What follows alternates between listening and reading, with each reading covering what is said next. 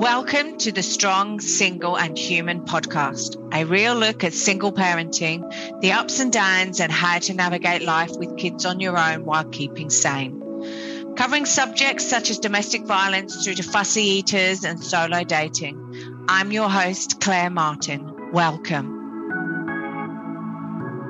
This week's guest is one of the founders of a residential mental health, trauma, and dependency treatment center for teens in Colorado. He's a parent interventionist and a family coach. He is also an addict in a lo- in long-term recovery and has ADHD, which he calls his superpower.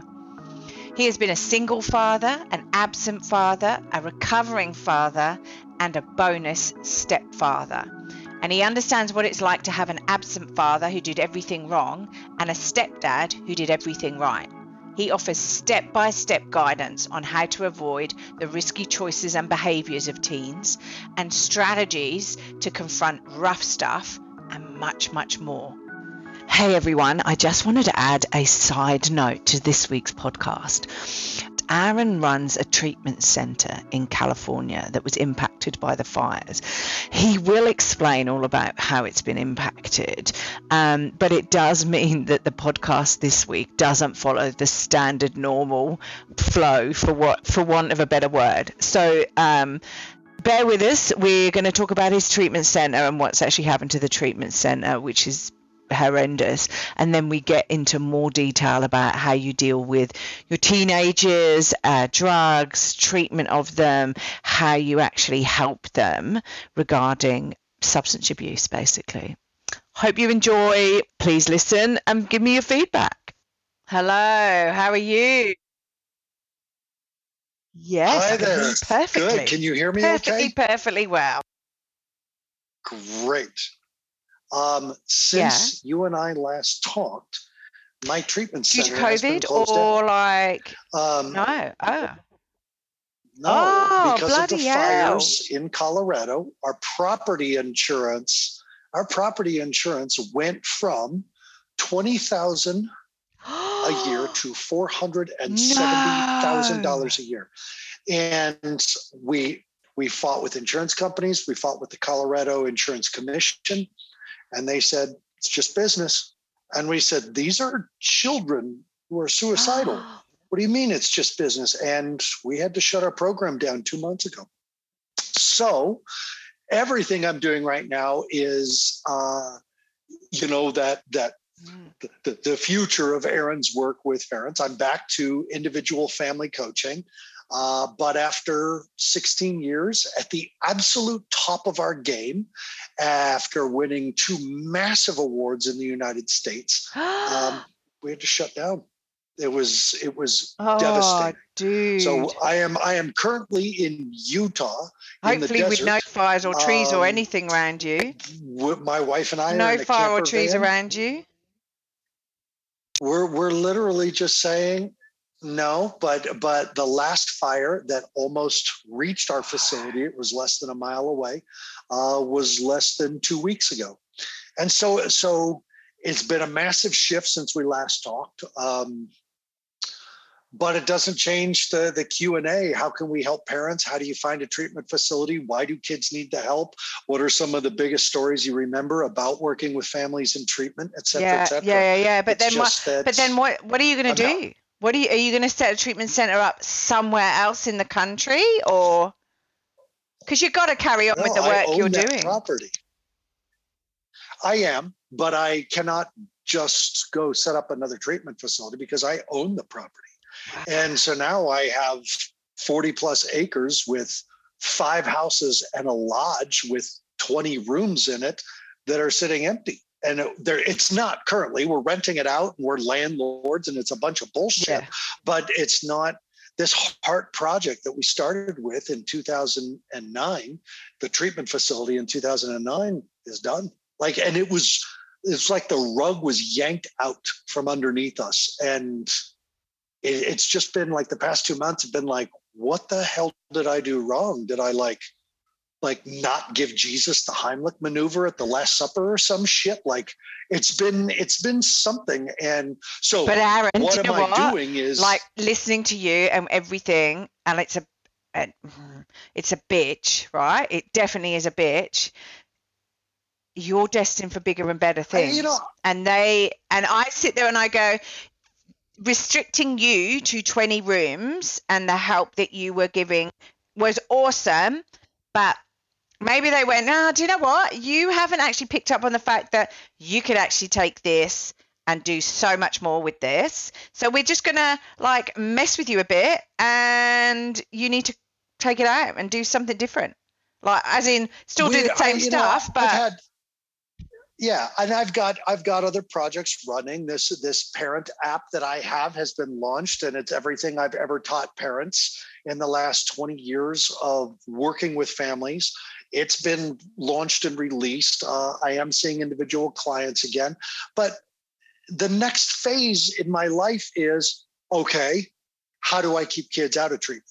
Like, like being a treatment program is great, but that's the last line of defense. How do we get out to the first line of defense? How do we shift this work so that parents go, my kid's at risk? We say, great, do your work now, or you're going to have to put your kid in treatment. And even the best of us as treatment facilities, there's no promises. Like, like it was done in a day. man.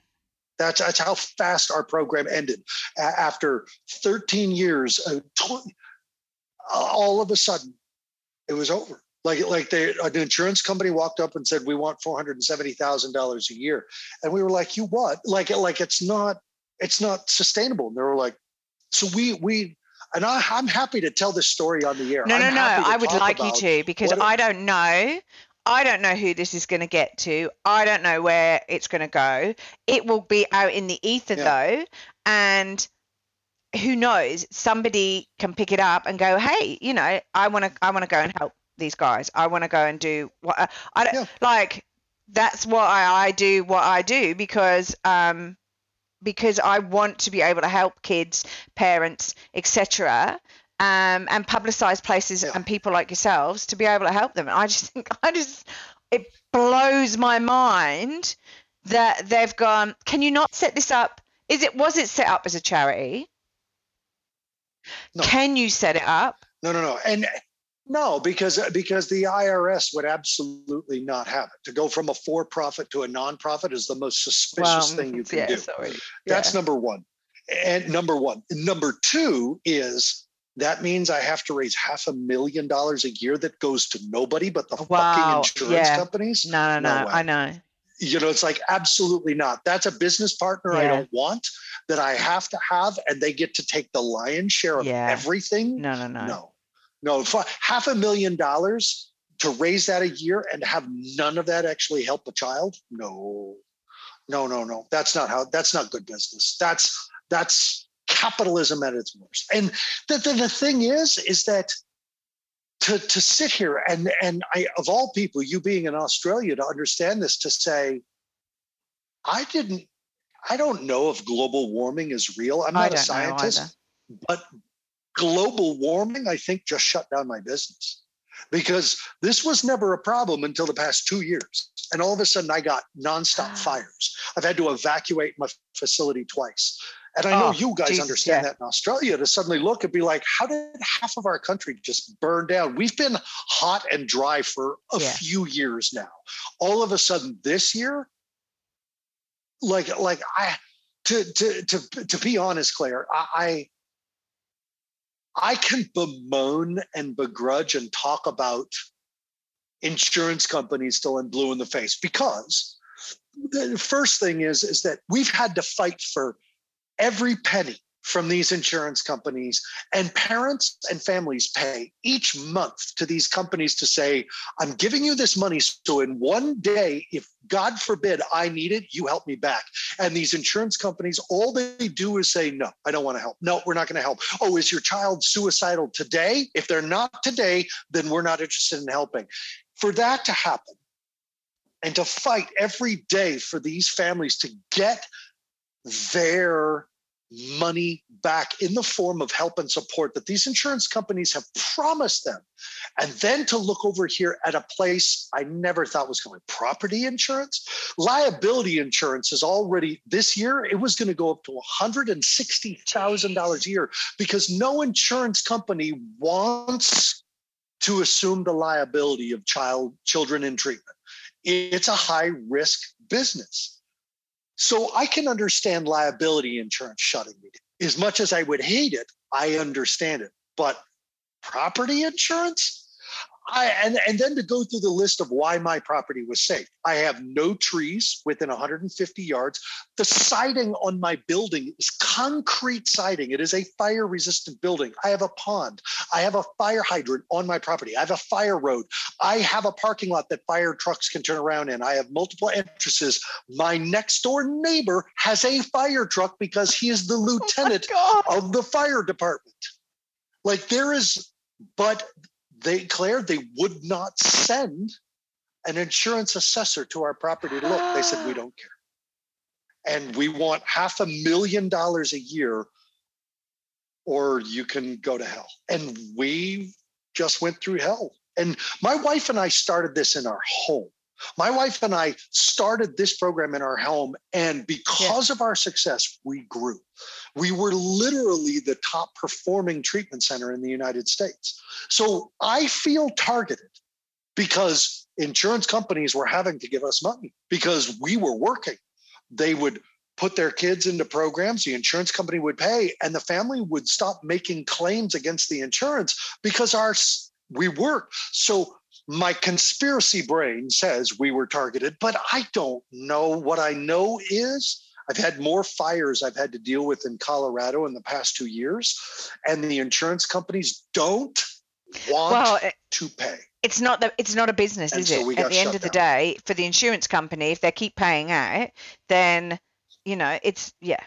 But then I look at it and go, well, for the amount of payments they're getting in, is it uh, you know how much profit are they actually really making? And really it's a drop in the ocean exactly. It's a drop in the ocean for these payments out to I, I cannot believe that your liability insurance is like 100 odd grand but your property insurance is just four times that. Four times that. 400 nearly five times that. Thousand dollars a year. That's insane. Yeah. Could you it was almost three quarters of a million dollars for insurance to run a program. And even if I had that money, which I did. Let me let me let me even break it down because so many people have come to us through this experience and said, "Can you move? Can you raise the money? Can you this? Can you this?" And it felt like no matter which way we turned, we just hit a dead end. So let me give another example because I've talked about we can't suddenly become a nonprofit and raise the money because that's another full-time person to raise money that goes to insurance. Like no way. The second thing was we're a smaller program 18 children was our max right? I would have to suddenly change to 20 kids minimum. Now, here's the thing when I said 18 kids was our max, we know that we did our best work with 14 to 15 kids. That's what we've been at the entire time we've been open. Twice in all the years that we've been open have I had 18 kids. And that's a lot. It puts a heavy toll on the staff. It put because it, our focus is on quality, not quantity. Right, putting 70 kids at a time through treatment can make a program a lot of money, but my wife and I haven't mm. taken a raise in eight years because yeah. we put the money back into the programming. We put the money towards the staff. So to suddenly have half a million dollars a year for property insurance means that I would need to have 20 kids at all times minimum. Now, what I feel that that does is compromise the value of the program, and I would have to hire more staff. Where am I going to get more staff right now? Because this is not the time where people are saying, Hey, employ me, I want to work. This is a time where people are saying, You got to pay me a hell of a lot more to do any job. And we are a remote program. We don't live in a big, we live outside a very small town. 5,000 people live in our town. So I don't have access to a lot of people. And at the time that this came up, I was doing three jobs and my wife was doing three jobs. we don't have access to more employees. And I don't want to increase the amount of kids at a time that I'm working with because that's not quality care, that's quantity care. And if we're going to do this work, unfortunately, the best work is done one on one. So I had 30 staff for 15 kids. I had two staff for every child in our program on average. To change that, look, we won top 50 healthcare provider in the United States in 2019. In 2020, we won top 100 innovators of healthcare in the United States. That's because I had two staff for every one child. That's because every cent we brought in went to the programming and went to the staff, not to the owner's pockets, but to the care of these kids. So now all of a sudden I have to change that. I have to change the core philosophy and belief of my program so that I can pay for property insurance. Yeah. What is going on here? So, no matter what happens, no matter what someone suggested, especially like, can you just move the program? My God, I would love to, but I own that property. I, bu- I bought that property. So what what do I do with it? you know, I I, that that's yeah. where we were, no matter which way we turned. We were wow. Like, um, I think it's done. And I'm and I'm next? sure you've gone through all the different options. You don't mean, need me to sit here and go through them with you. But yeah, no. It, the only thing I can think of is that you're destined to do something that's going to touch and affect more people, not just the 18, or so in the program, you are destined to touch and affect more people. And that's the only thing, I mean, you know, in a way, that's the only thing you can think about. Like, you've got to turn it into a positive. But I mean, how? So, our answer to that eh, here was our answer to that because in two months we had to come up with a solution. Because not only did we lose our mission, vision, passion, purpose, but we still had mortgages to pay right? We, I still have to earn a living. I still have, I still have to help families. Families didn't stop needing help because my insurance premiums went up. And in fact, it's worse now than it's ever been. So the question became, what, and this is a business question that we had to ask what did we do well and how do we make that scalable so that everybody can benefit and as i've told many people we did great work with children but what made us the number one facility and have the number one results in the United States was the work we did with parents. It doesn't matter how well you help a child and I need everybody who's listening, I need to explain it like this. You can say all day long, that child's making bad decisions. That child's making risky decisions. This child is at risk. That child has a higher percentile of, you know, blah, blah, blah. You can say that all day long. But if the child at home is speaking French, right? If it's a French speaking household, and we want the child to speak Spanish. So we send the child to Mexico. And the child immerses themselves into Mexican culture and the richness and the and they learn a new language. And some of it's like the old language, but most of it's new. And they learn a new history and a new culture. And then they go home to the French family. Tell me what language they will be speaking in two months. Like they've they've spent their whole life speaking French and they go to Mexico for two months and then they come home. Two months later, they will be speaking French again. It's no different in recovery. If a child has been speaking the family language for 14 years and you send them to six months of treatment and they learn the treatment language and the culture of treatment and the culture of recovery, but you don't change the parent language, then the child goes home to survive in the family house they're going to go back to speaking the family language. So in treatment, you have to treat the family. I'll say it again. You have to treat the family, not a child who's I completely agree with you. Decisions. I absolutely 110% agree with you. That child has been brought up within a family that has created a blueprint of how that family unit works, right? So that child so that's all that child so and that blueprint of being a family unit and how it deals with interacts has come down from generations. Potentially, you're going back generations yes. to actually yes. undo some of the harm that was done. And it's not the the past generations problems i mean you can look at um, europe and i'm european i'm not i don't come from the states but and the states will have its uh, have its own impacts but in in europe right we had two world wars right we had world war one and world war two they were horrendous the the things that were done to the jews the things that were done in the name of war to human beings fighting on both sides was horrendous. And what the people within the war saw, both at home and on the war front, were horrendous too. So, you know, you're dealing with the fallout of all of that separation. Children in the UK were separated from their parents and sent to the countryside because it was deemed safer. And so you had that oh, separation anxiety and all of those various different things. And although it probably saved their lives being moved out of the city where it was getting bombed all the time, like, you know, that's horrendous um, for a child of five or six to actually be separated from their mother and the, their family unit that they knew, and death and all of that stuff, right?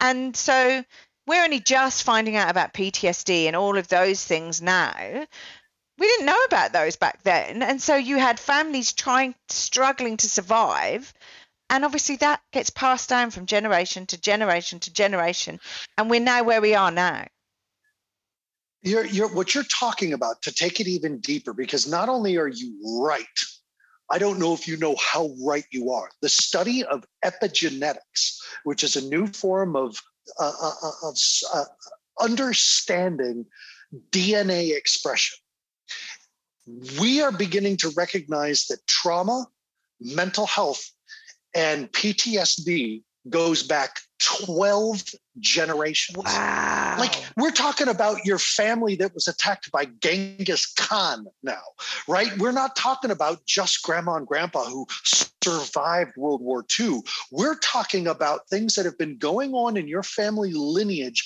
12 generations. I explain it to parents like this I understand that when we start to talk about changing the family system, that you feel like you're being blamed for how your child is acting. It's so much deeper than that.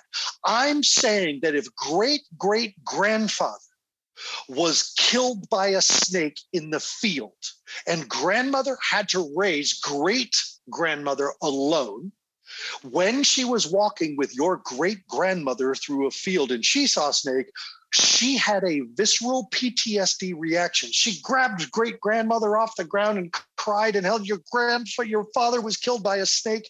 And so great grandmother has raised grandmother to be afraid of snakes, and grandmother raised mother, and now mother doesn't even know why she says to her daughter, Ooh, I don't like snakes. That is how a trauma from four generations, three generations ago affects DNA expression.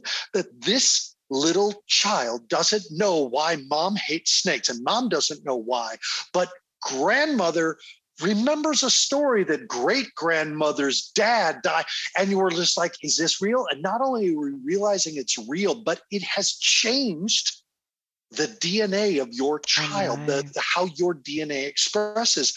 And this is showing up in addiction. This is showing up in behavioral health. This is showing up in mental health. So this is not about blaming mom and dad. Tell me about your mother. The old psychologist saying, this is about saying to the family, your child is not responsible for the happiness of the family. The whole family has to go into recovery. If your child has tried to commit suicide, everybody's traumatized. And if everybody doesn't deal with trauma, then the parents are parenting while they're traumatized, which means they are beginning a new legacy of shifting genetic expression. Now, if we look back to the fact that grandfather and grandmother were in the war and they barely survived, uh, they're traumatized. And so they raised mom and dad traumatized, and mom and dad are raising, and that legacy is being passed. It's up to the parents to say, my child is making risky decisions. And if I don't change, even if my child does their work and makes better decisions, they will be making those better decisions in a home that is still living in fear and reaction to the risky decisions they used to make. Why? Because that's my genetic expression. And that is why we have to educate parents in recovery. Dr. Patch Adams, who was one of my early mentors, he taught us your grandmother does not have Alzheimer's. Oh. Your family has Alzheimer's.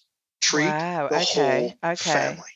That's yeah, that's interesting. And look, I I completely completely agree because like at the end of the day we're born children right now uh, whether you believe in nature nurture and all of this stuff like i believe that part of it is genetics but i believe that how we so we have genes within us um, and there is um, oh i'm trying to think of his name now i think it's Bruce Lipton, who is a um, who uh, studies DNA, and um, it's Bruce or Brian, but I feel sure it's Bruce, and that's so bad. I will find out, and I'll put it in the notes. But um, I've read. Uh, uh, he's basically is a biologist and studies DNA and genes and various different things like that. And he has basically said that your you can change your genes, right? But certain stresses and also Gabor Mate um, discusses and writes about this a lot and you know and I talk about him all the time. I drive my listeners mental with him. But the thing is like go and look at the stuff that these guys are writing okay? Because basically what they're saying is that we have our, ge- our genes are our genes right? We get them from our parents and they get our parents get them from their parents etc etc and there are certain key points in our genes that are there. However depending on the stresses, the traumas, and things that actually happen to us in our lives and how we think about things will and how we deal with stress and trauma will actually influence whether we get certain types of cancer ms um, heart disease and you know and the various different things like that. And it's quite interesting. So four three four years ago i had a heart operation okay heart operation had an irregular heartbeat and you sort of go mm, okay wow how, why was that? No other heart disease whatsoever. However i had been through an extremely stressful work situation an extremely stressful relationship situation uh, but i had my son and so i was going okay we need to keep everything on the down low suppress all that emotion and all the stress that I was going through because I wanted him to actually have you know not to deal with the stress that I was going through and the trauma and all of that other stuff that I was going through. And I truly believe that one of the elements that contributed to my irregular heartbeat was me suppressing all of my emotions and trying to keep it straight and you know uh, for want of a better word, sane in the home, the family home, so my son wouldn't experience stress, trauma, and all of those things, right? Meant that I was suppressing it and I wasn't actually letting out my emotions, which meant my heart was going, okay, well, I need to do something to stop you, slow you down, sort you out, get something sorted. So, yeah. Yeah. And I think on top of that, we can then say, great, who taught you how to suppress your emotions for other people's benefit? Right? Because the genetic expression of your heart disease, compounded with the expression of your belief system, that was nurtured by a family member who suppressed their emotions for your benefit that said, oh, this is how we do. So when people say, is it nature, is it nurture? The answer is yes, it's both. Can you change genetic expression? If we didn't, we'd all be dead from addiction because somewhere in your bloodline is an addict right so if you if you couldn't change it we wouldn't be here. So, absolutely, you can change it. Absolutely, you can fight your own genetic expression. But that doesn't mean you sell it down the river and say, hey, child, you're responsible for the happiness of the family. So you shift and I'll be happy. That doesn't work. In fact, that belief system where we are setting the addict or the person with OCD, or the person with bipolar, or the person with ADHD or autism, when we set them aside to say, we're going to get you support and we're going to treat you special. We're going to walk on eggshells around you because you are currently the one having the problems in the family and everybody else is in pure fucking denial. Excuse my French. Yeah. But pure denial that that this is not just about mom and dad having to deal with their stuff It's also that mom and dad are still carrying grandma and grandpa's and great grandma and grandpa's luggage. And we're handing it to our children saying, here, carry this crap on your journey of life. And at some point, we say to mom and dad, and this is why my business was successful because when a parent brought their child to my treatment center, we looked at the parents and we said, Here's awesome. your work. Here's your phase work. We expect you at these phone calls. We expect you at this family counseling. We expect you at this four day parenting event. We want to see you every single week, two or three times a week. We want you here at family dinners. We want you online. We want you. And parents did more work at our treatment facility than we ever saw parents do at any other place to the point that I have treatment centers wanting to hire me to run their parenting events because people are listening. They've started to recognize that what Fire Mountain did, which was treat the parents, is what's going to work. Our success rate was 89%. That is everybody else's failure rate. We had an 89% success rate because even if the child, and I want parents to hear this, I want everybody to hear this, even if the child did not survive, even if the child did not recover, the family did. And what is amazing about that is when a child came home and they're like, I don't know, I just did treatment, but I don't know if I'm going to commit to it. The parents are like, well, that's okay because we are. And at some point, if the parents raise the bar, the child will grab it and do pull-ups. That's where our success rate come from. So I say to any person out there who wants someone else to change so that you can be happy, if you are thinking that if my spouse, if my parent, if my child would change their behavior, then I could sleep, eat, drink water, move my body, or breathe on purpose better, then you are in the final stage of survival thinking. And what you have to do is you have to sleep on purpose. You have to eat nutritious food on purpose. You have to drink water on purpose. You have to move your body on purpose and you have to breathe on purpose, not on accident. If you don't do those things accidentally, you will die from bad health issues. If you do those things on purpose, you will begin your recovery process and model for your children what it means to truly recover in life.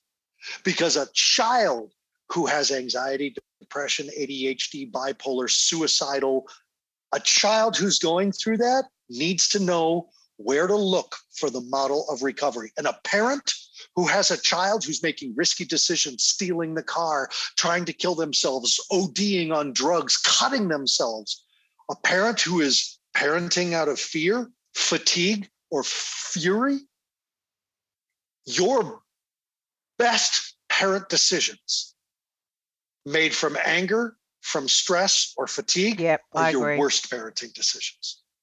But the moment you begin your recovery process, the moment you begin sleeping again, finding a way to make sure that you get a good night's sleep, finding a way, finding the support so that you start eating nutritiously, finding a way to move your body every day, finding a way to mm. drink water, enough water, finding a way to sit for a second, a minute, an hour, I don't care, and take conscious, on purpose breaths.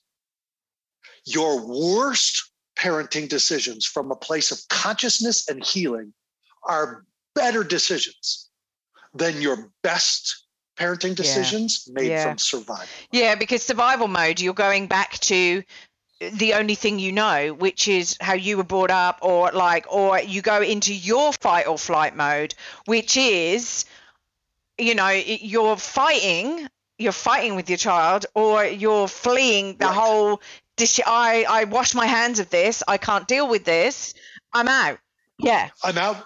I'm done. They're they're they're actually. Sorry, I'm now uh, drinking uh, water now because you've made me think. Oh, I need to drink water. yeah. They're, they're actually the military began to identify more limbic behaviors, right? We all we all know fight or flight. We all know that one. And when I say limbic behaviors, I mean the limbic part of your brain is this the lizard part, the survival part, the part that shuts off all auxiliary power and just goes to life support, right? When you are in life support parenting, you have one of six places fight, flight, freeze, faint, fornicate. and Okay feed, then. Right. I'm up for number Because five, but that- like that you know, um, the I'm not sure I want to do that when I'm tired or stressed. no, wait. Think about it. But see, think about that.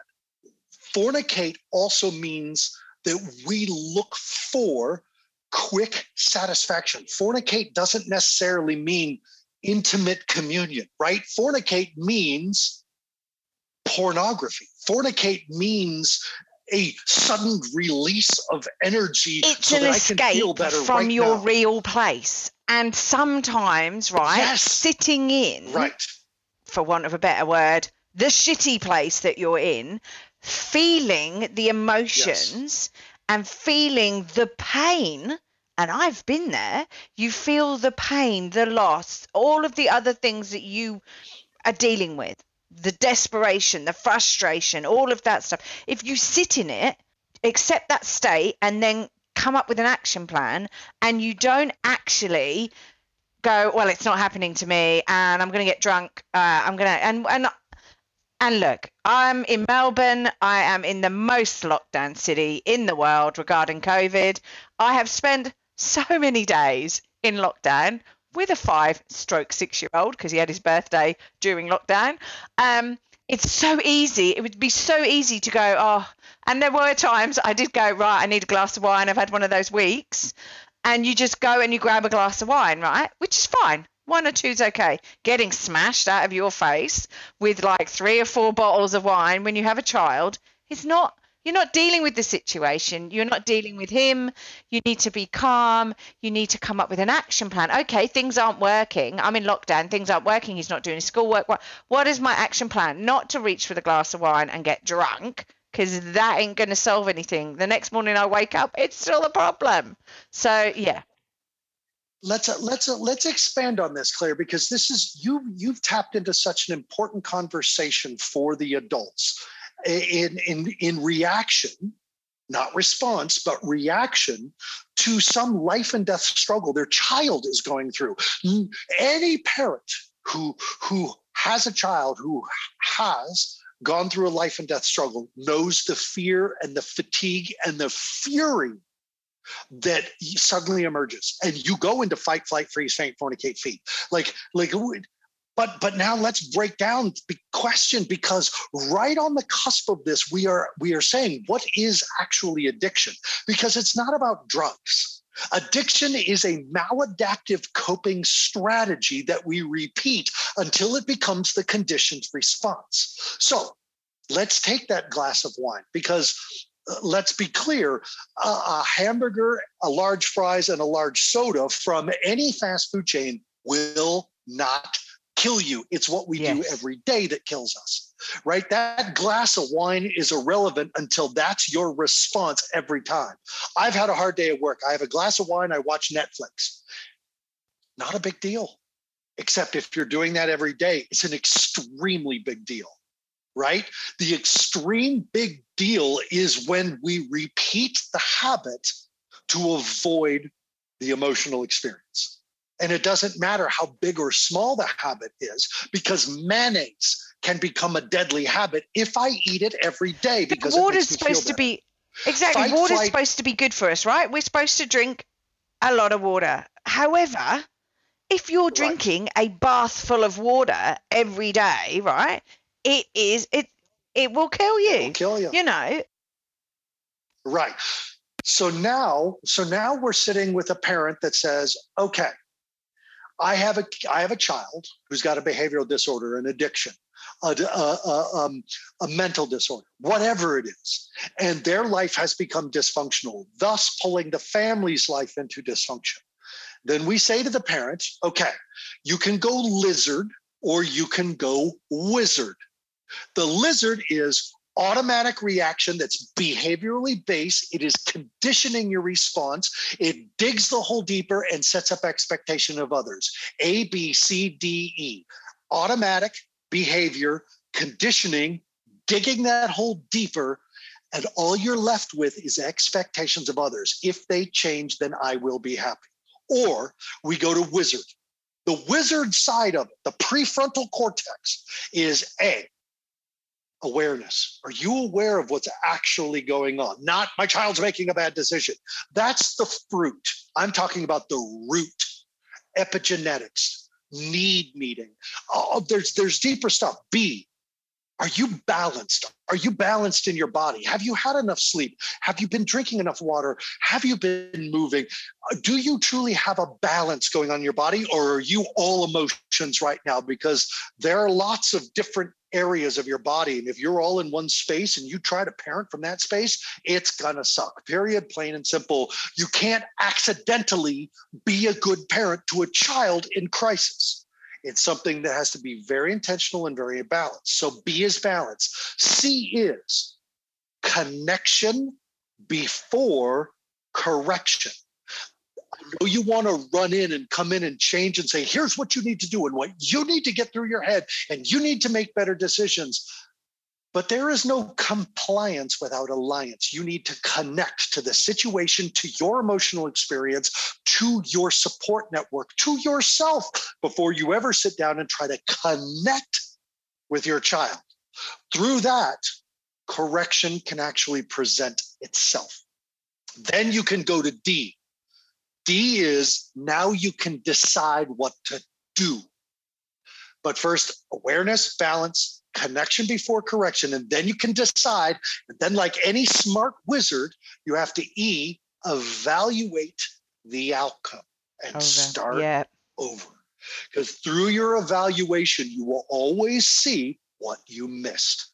But all these things are conscious. They're not automatic behaviors that are conditioned and digging the hole deeper and sets up an expectation that you got to change your ways so that I can be yeah, happy. and, and I, I and like that will never work. And to me, like all of those, all of that A B C D E is important, but to me also the maybe the hardest one to deal with as a parent.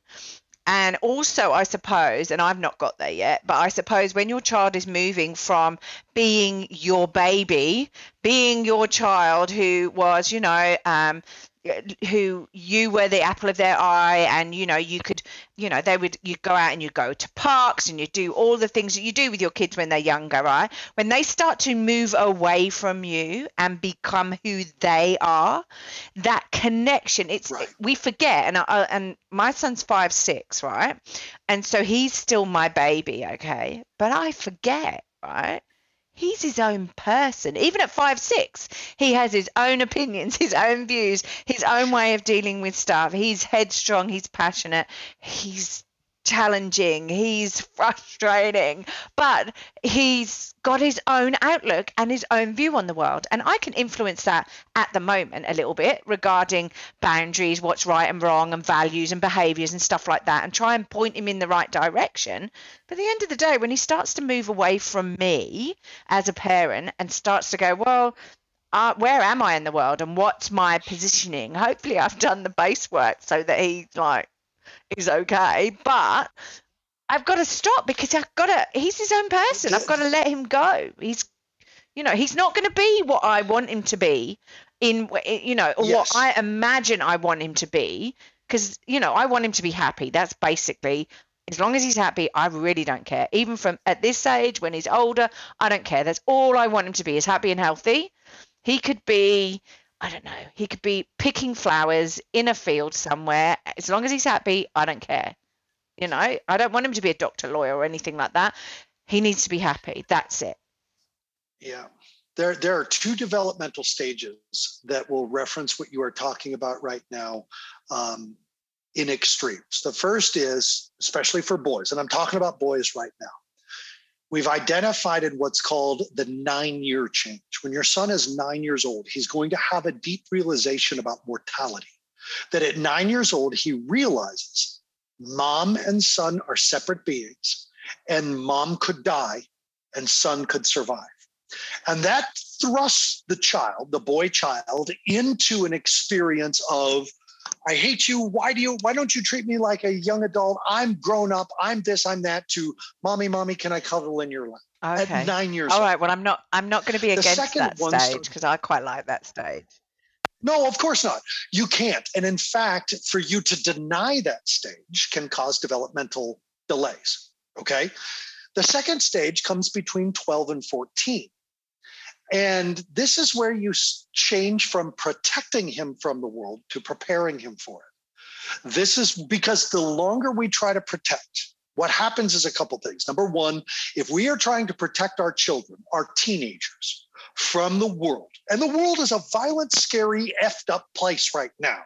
Uh, just had another shooting oh here God, in the US. Really? Yet again, we got to have the converse in Michigan. We had a terrible shooting, like the 12th largest shooting in American history. You're just like, okay, this is a scary world. 30% of the internet is pornography. There are predators everywhere. There are shootings everywhere. Nobody can agree on what's right and what's wrong, and nobody thinks they're on the wrong side, and everybody thinks they're the good guy. And what the hell is wrong with everybody else?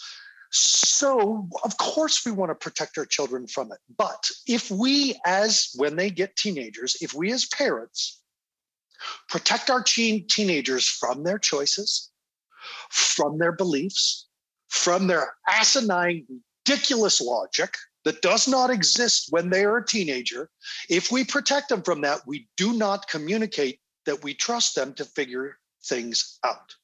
That's number one. Number two, in communicating that we don't trust them to figure things out and we figure things out for them, when what we figured out doesn't work, guess who they blame? When life stops working, guess who they blame? Guess who they turn around to and say, Well, you were wrong about that. So now tell me what to do. Well, that won't work because blah, blah, blah. Now tell me what to do. You're wrong, you're wrong, you're wrong. And they will literally start to fight you to have an opportunity to make their own decisions. So those are the two big changes that you have coming up next nine years old and 12 years old, where at 12, you have to begin gently, lovingly, in very clever, original ways. Show them how to pay bills. How? Charge them for their internet. Say your share of the internet is $12 a month. Let me know how you're going to come up with that, or the internet will get shut off. And if he doesn't find a way to make that, don't tell him. Well, how do I figure that out? You'll figure it out. You're so smart. You've always been so smart. But you have to hand me $12 on the first of every month, or you won't have internet for that month. And if he shows up late, you say, that's great. I'll turn it back on. Thanks for your $12. Next time it's late, it's going to be 1250. Like you just show, yeah. you make it fun. You make it a game. You make it nothing of consequence. So he's 12 and doesn't get to play Minecraft for a few days. Oh, heaven forfend. You're teaching him how to pay bills, to be responsible, to hustle, to earn a to earn money, to it's an invaluable lesson. And the earlier you start this stuff as a parent, the less you have to deal with as a teenager this. Well, I yeah. want a new phone. Well, you're sending nude pictures on it. So I'm taking it away. That's not yours. You gave that to me. Well, you don't deserve to have one there's no power struggles if you teach them how to solve these problems mm, when they're mm. younger. And then that's the nurturing piece. You got to watch out for the nurturing because the truth is is that great great great great great great grandfather might have been a douchebag who killed a lot of people and that's showing up in yeah. your kid's DNA. And you have to navigate yeah. that too. Yeah. Oh my gosh. And then so on top of all of that, like, and that's so like, because I'm just thinking, um, because my fun, my son doesn't have like autism or ADHD or anything like that. So we're just talking about the norm. But then also, you've then got yeah. other. Uh, so I've got a friend contacted me yesterday. Uh, Charles got autism, right? So or potentially autism. I shouldn't say he has until it's been fully diagnosed but then you're you're having to deal with those sort of situations and those sort of and, and their different perspectives on the world.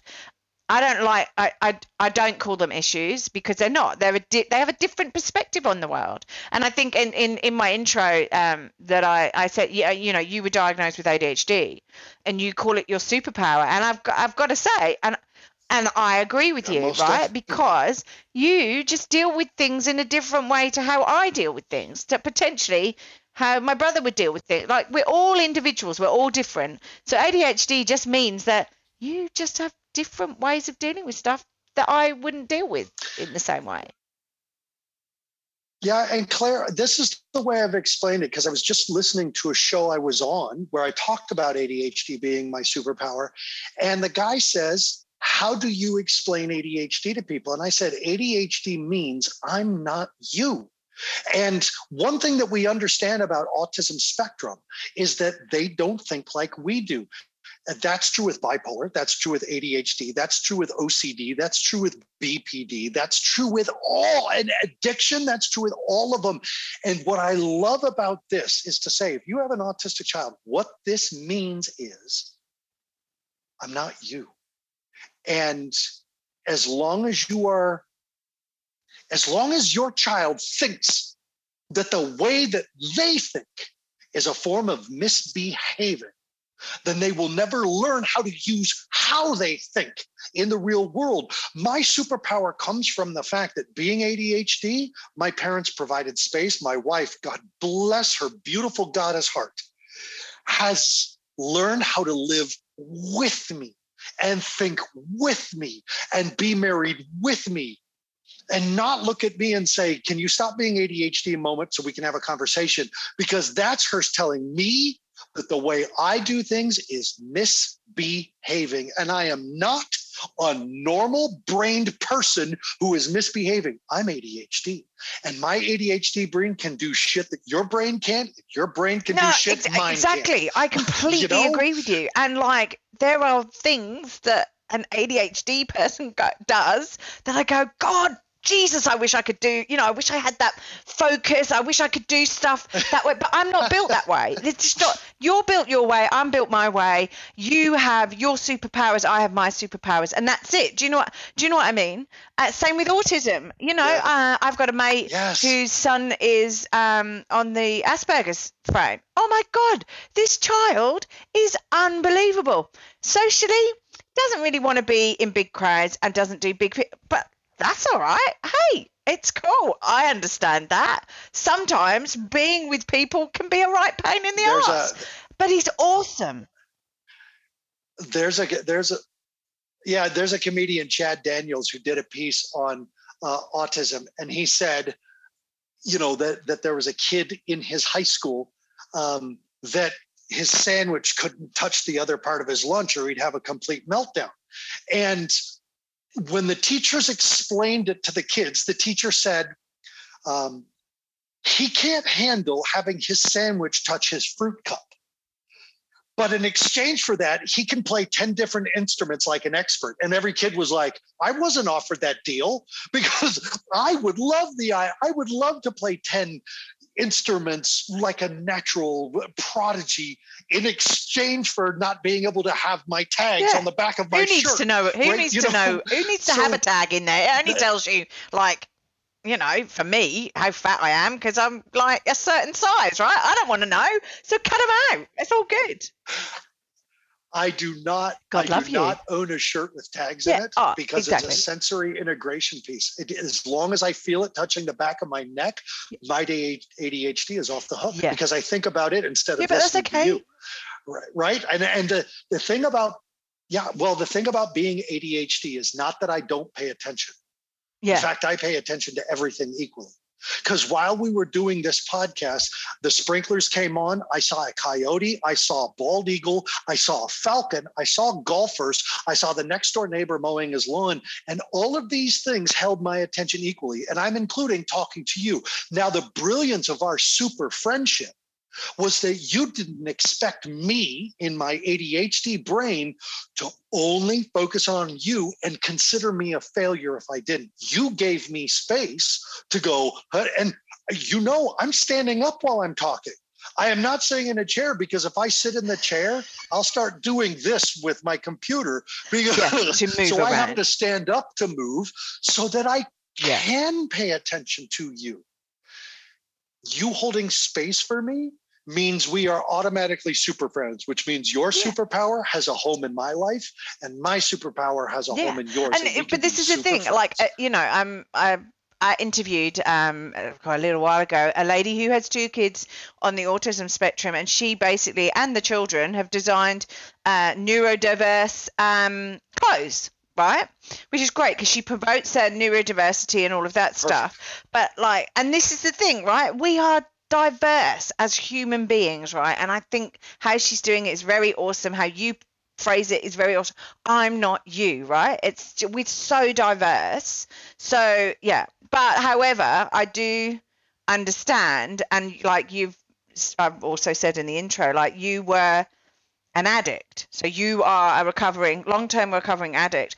And I sort of uh, like did a lot of the time, and this is what I've read, that with ADHD, that tends to be the case that people who have ADHD basically, um, oh, what's the word I'm looking for? Um, have a higher addicts, chance. well, because you medicate yourself with alcohol and drugs and various different things because you're trying to medicate everything that's going on that you now deal with and accept, but that you medicate because you don't know the tools. Well, there's a yeah, there's a couple things, and this is very unfortunate because I don't know if I would have survived childhood without medication.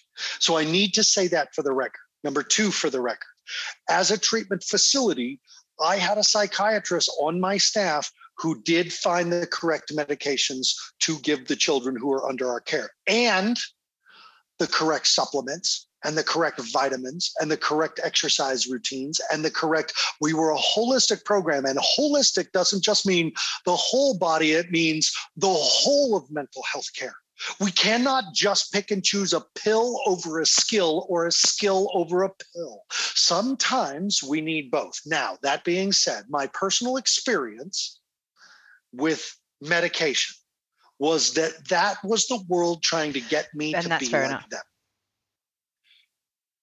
The only way that I could survive school is to think like school was designed. No.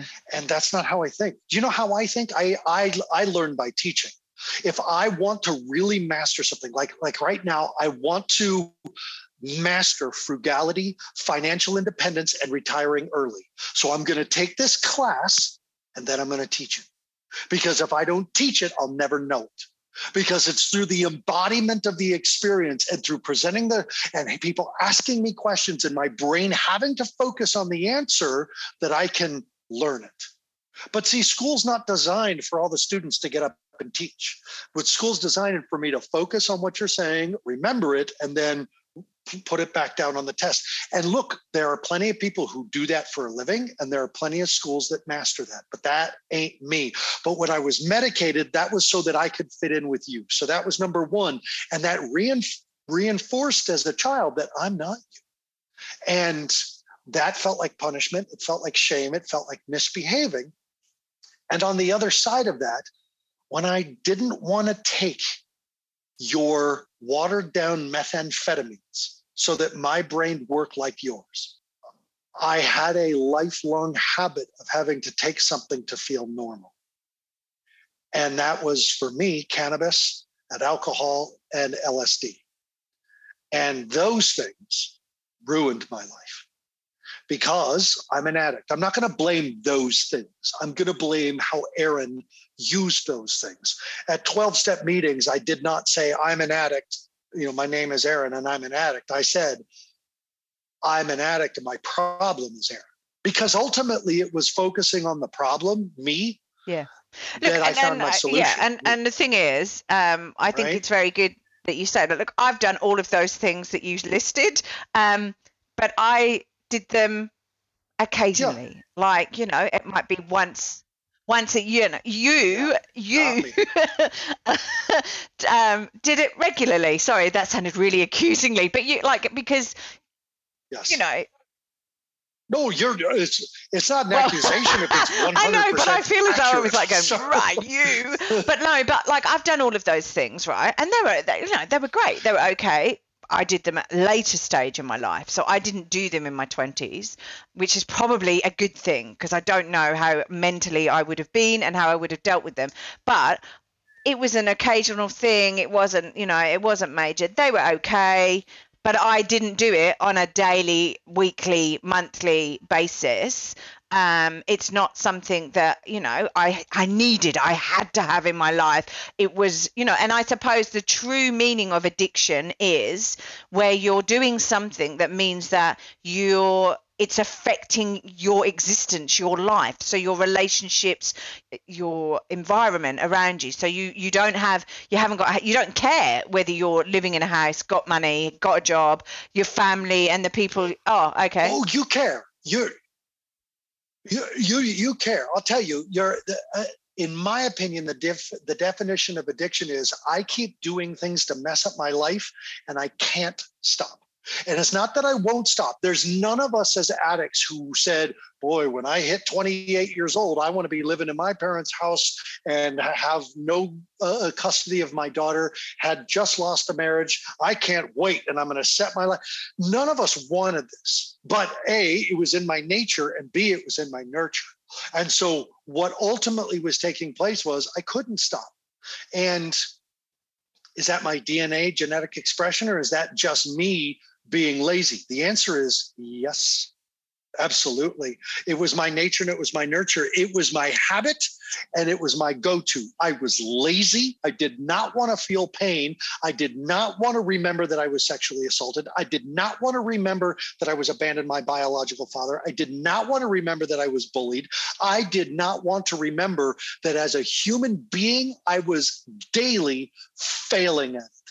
And everybody's success reminded me of my failure, and everybody's happiness reminded me of the fact that I was suicidal unless I was high.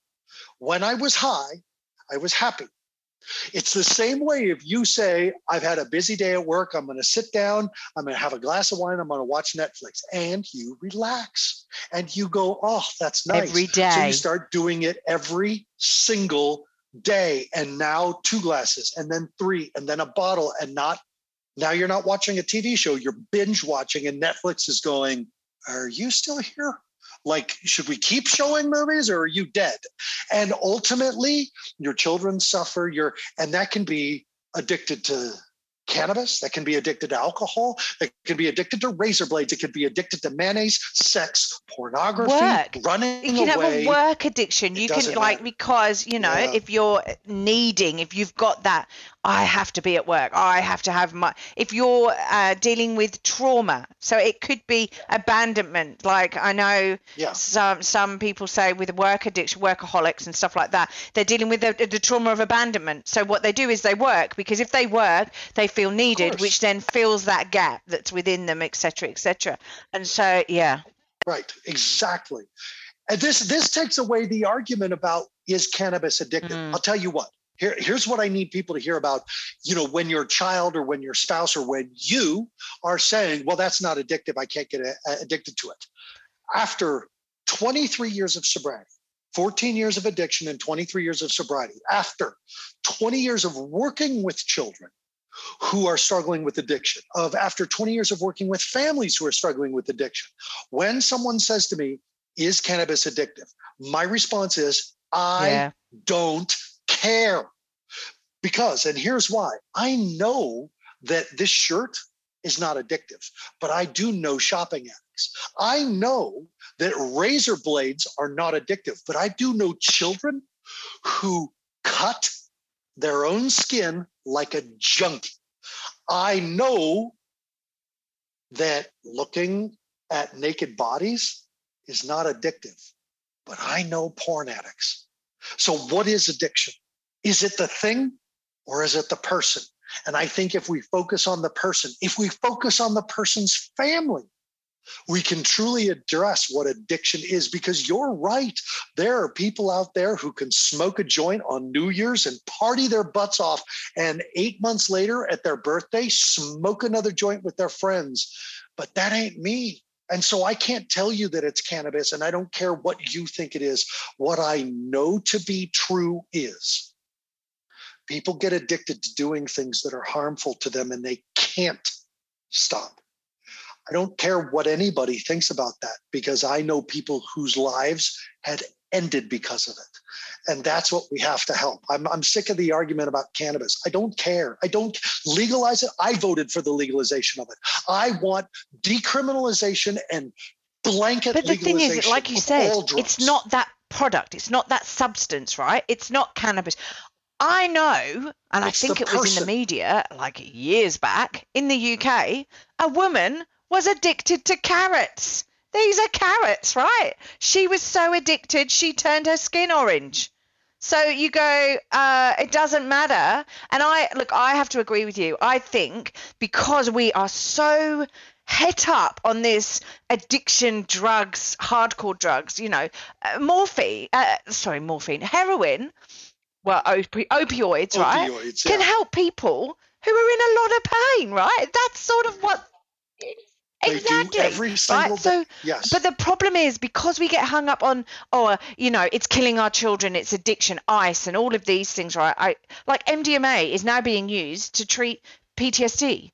Uh, LSD is being used to treat PTSD because it puts the brain and it puts those people into a.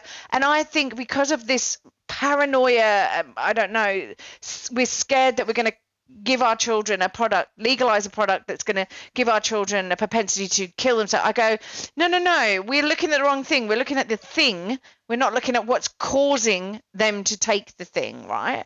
So, the, the, the, it's ridiculous that we're gonna we're gonna spend this time trying to figure out whether Mm. or not we should legalize and legalize drugs and support addicts when 30% of the internet is pornography, when human Oh. trafficking is larger than the drug trade, when we are it's it's a shit show. And it is not until we focus on the family. I mean, it, it's it's a it's a strange term to coin, but it has been coined and overused. When we say it takes a village, if we know this to be true, then where is the damn village? Why are we not out there? And this here's what I want to say for for any parent who's been listening to this show and is saying, yeah, okay, well, that was what I was going to say. do? What, do, do what do we do? Yeah. So so here's what I have. I have two freebies and then I have a small cost thing because like I said when we closed the treatment program I said treatment is expensive mentally, physically, emotionally, spiritually and financially. It is expensive. Prevention is cheap. What does prevention for families look like? How do we do this? So here's what I want to say. If your family's in risk, I want you to go to Facebook and go to Parenting Teens That Struggle. That's a free group that I have. There's over 2,000 members. These are parents who are going through the worst case scenario with their family, and everybody's supporting each other. The second thing is my podcast, Beyond Risk and Back.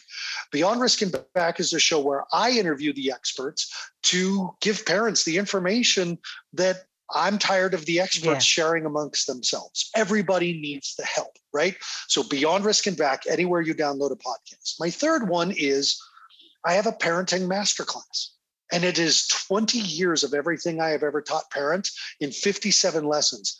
And it is $37 because I want every parent to be able to afford it. If your kid's doing well, but you know they could do great, if your kid's doing not so hot and we're kind of worried, and if your kid's like, oh my God, this is terrible, I think they're going to die, you get all three the red, the beyond risk, the yellow at risk, and the green. Things are good. Um, but I, they could be great. You get all three of those courses for that $37. You just go to brabapp.com, B R A B A P P dot com, Brab for Beyond Risk and Back. Brabapp.com, take the quiz, find out which course you should start with. It's 37 bucks. I want, I, the, but, but now let me jump into more prevention. Family dinners, family dinners, proven over and over and over. Turn off the electronics and sit down and have dinner with your child. If not dinner, then lunch. If not lunch, then breakfast. A family meal every day without electronics is the most important thing you can do with your family. It keeps children out of risky behaviors. Second thing, parents, get to know your children's friends' parents because it takes a village. And if you don't know who your kids' friends' parents are, then you're not practicing village work. Third thing, something for your child to do between three o'clock and seven o'clock. After school, before dinner. What is your child doing? If they're online, then you are putting them in the Library of Alexandria, where three out of every 10 books is hardcore pornography. Pay attention to the library your children have access to. Put them in a club, put them in a group, put them in a sport, send them to youth group, sending them to a church group, something between three o'clock and seven o'clock. And number four, parents need to really understand how drugs, cutting, alcohol, behavior health affects the brain. The real stuff, not the bullshit scare tactics, but what's really going on if, if you want to say that anandamide is hard, if, if, if that marijuana is harmless, if cannabis isn't addictive, then you need to also be able to say in the same sentence what anandamide is. Because if you don't know what anandamide is, mm. you don't have any business talking about cannabis and its effects on the brain. And I'm not going to tell you what it is because you need to really go say that again. What what is what is really, it? a non Anandamide. Anandamide. Mide. Yeah. Non-demide. M-I-D-E. Yeah. A non.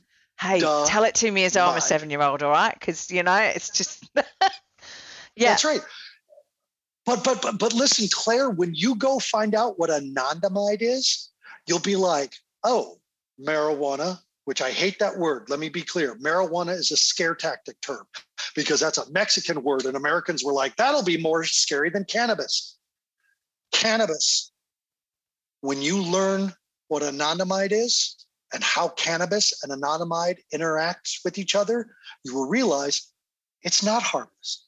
Is it heroin? Good God, no. But stop saying it's harmless.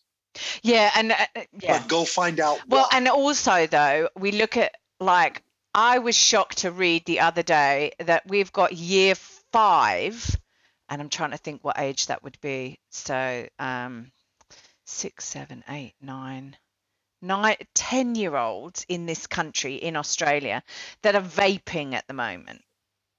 Okay, now well, this is vaping. Okay, it might they might as well be smoking cigarettes, right? I know they're not. It's not nicotine. It could be flavored, blooming whatever, right? Oh no, it's nicotine. It's absolutely nicotine. You can get zero nicotine vape, but you can also get zero nicotine cigarettes.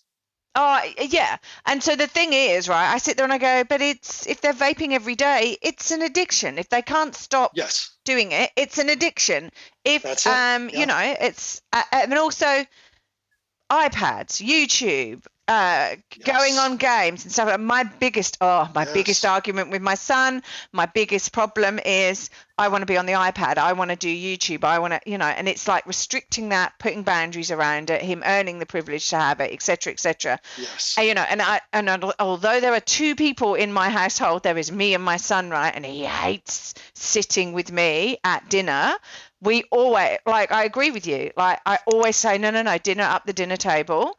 We are going to sit and we will and I, we might phone my mum and dad in the uk and you know have that sort of like you know three generational conversation uh, online sure, sure, sure. because they're in the uk and we haven't seen them for two years because i'm in the most lockdown city in the world. But at the end of the day you know it's it's him connecting with his grandparents and we all having a conversation about things. And it's exactly what you say it's connecting. And you know you find a lot of things out when they're pushing things around the plate or you know drawing.